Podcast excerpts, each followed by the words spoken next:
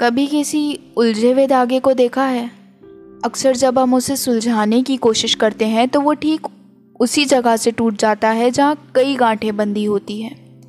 फिर एक टुकड़ा सुलझा हुआ रह जाता है और दूसरा कई गांठों में बंधा। फिर धीरे धीरे हर उस गांठ का खुलने की कीमत कई और टुकड़ों का टूटना हो जाता है। तो क्या ये मान लिया जाए कि दो टूटे हुए धागे बिना गांठ के कभी जुड़ नहीं सकते?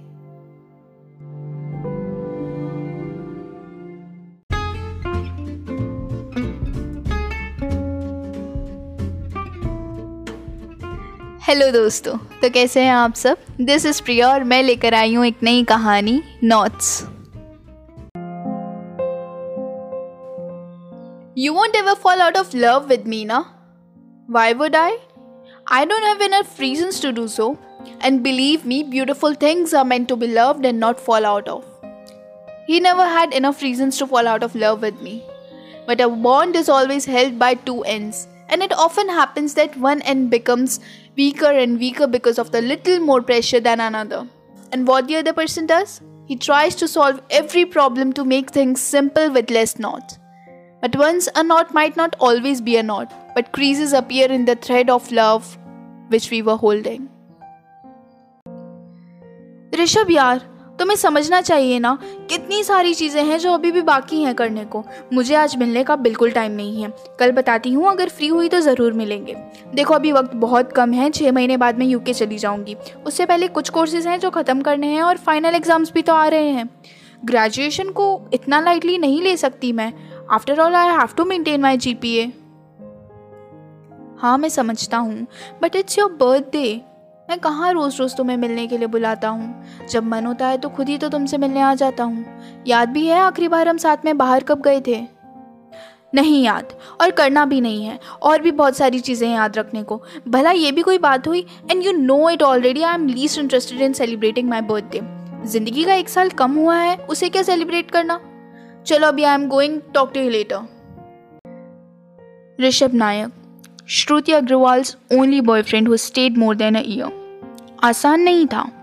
जहाँ एक तरफ़ श्रुति बेहद प्रैक्टिकल और गोल ओरिएंटेड थी, वहीं ऋषभ इमोशनल और सपोर्टिव देखने से perfect match but you never know the inside story until you live on either side दोनों कॉलेज में मिले थे।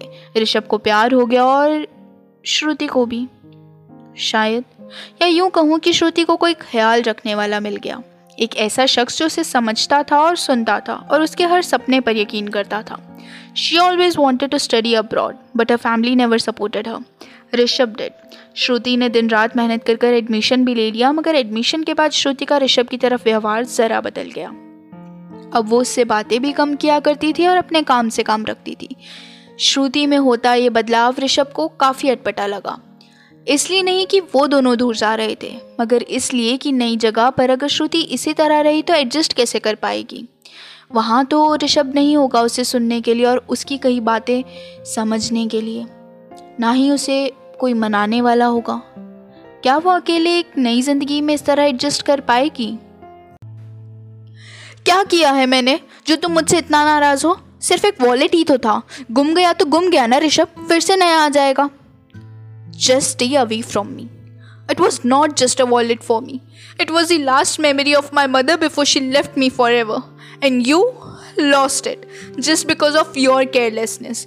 You know what, Shruti? You have been so careless and ignorant towards me these days that I can't even figure that this is the same girl I fell in love with. You are being so mean, Shruti. It was the last time they went out for a dinner date before Shruti's birthday. Rishabh कभी भी ऐसा कुछ नहीं बोलता था जिससे श्रुति disturb हो जाए।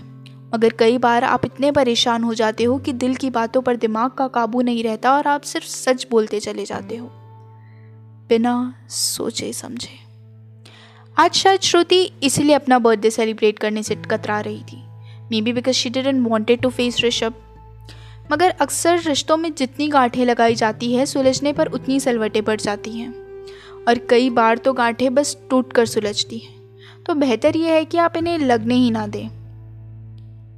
Open the door I am here what पर मैंने तो मना किया था ना that I didn't wanted to celebrate my birthday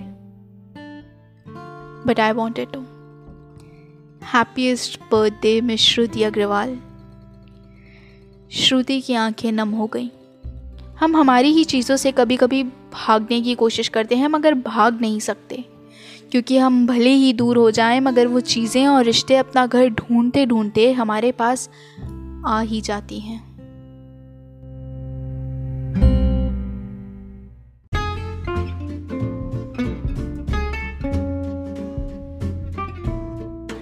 all right guys तो ये थी आज की कहानी। कहानी कैसी लगी है? आप मुझे मेल और इंस्टाग्राम के ज़रिए बता सकते हैं। अगली कहानी के लिए हम अगले हफ़्ते मिलते हैं। सी यू सून